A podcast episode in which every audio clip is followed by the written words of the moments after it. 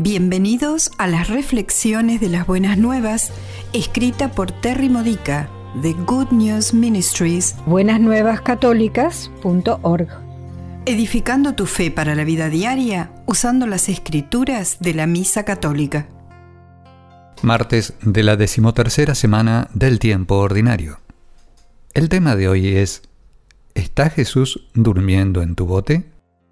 Pero estaba dormido, esta frase del Evangelio de hoy, Mateo capítulo 8 versículos 23 al 27, podría describir cómo nos sentimos con respecto a Jesús cuando nuestras oraciones no son respondidas. ¿Está dormido Jesús en medio de nuestras necesidades? ¿Qué tenemos que hacer para despertarlo?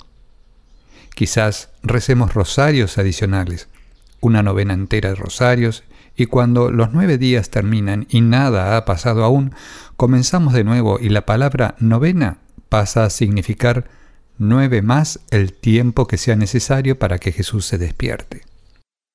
O quizás hacemos un trato con Dios. Si me rescatas pronto de esto, iré a misa todos los días. ¿Eso te habrá despertado, Señor? La respuesta que llega de Jesús es ¿Por qué tienen miedo ustedes, hombres de poca fe? Como los discípulos en la barca agitada por la tormenta, nos olvidamos de que mientras Jesús está en la barca con nosotros, no corremos peligro de ser destruidos.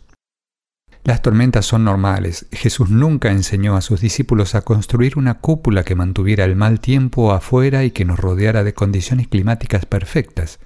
Entonces, ¿por qué nos sorprendemos cuando llegan las tormentas?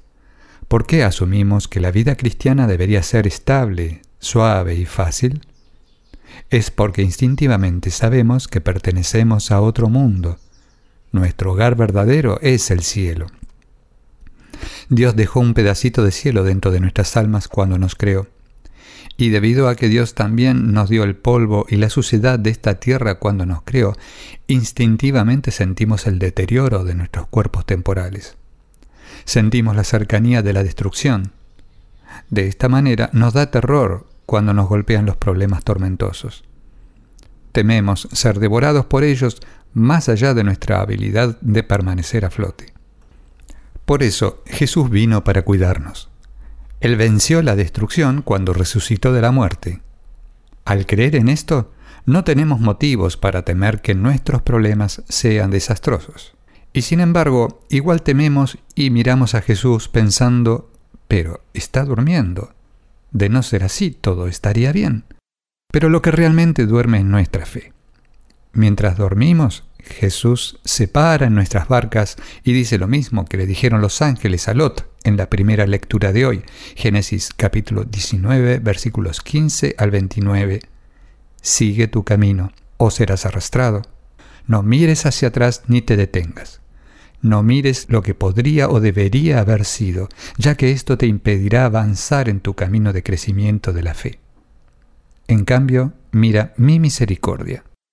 Como dice el Salmo de hoy, Salmo 25, cuando caminamos con integridad, nuestros pies se posan sobre tierra firme. Al avanzar en la misericordia de Dios, lo seguimos hacia donde Él nos lleva y como Lot nos alejamos de la destrucción aunque sea un camino largo y lleno de tormentas, estamos seguros. Esta ha sido una reflexión de las buenas nuevas de Good News Ministries, buenasnuevascatólicas.org.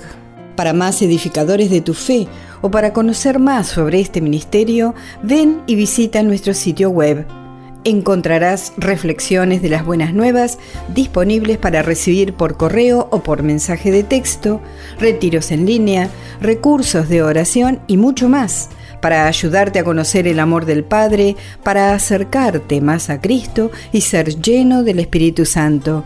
Visita hoy buenasnuevascatólicas.org.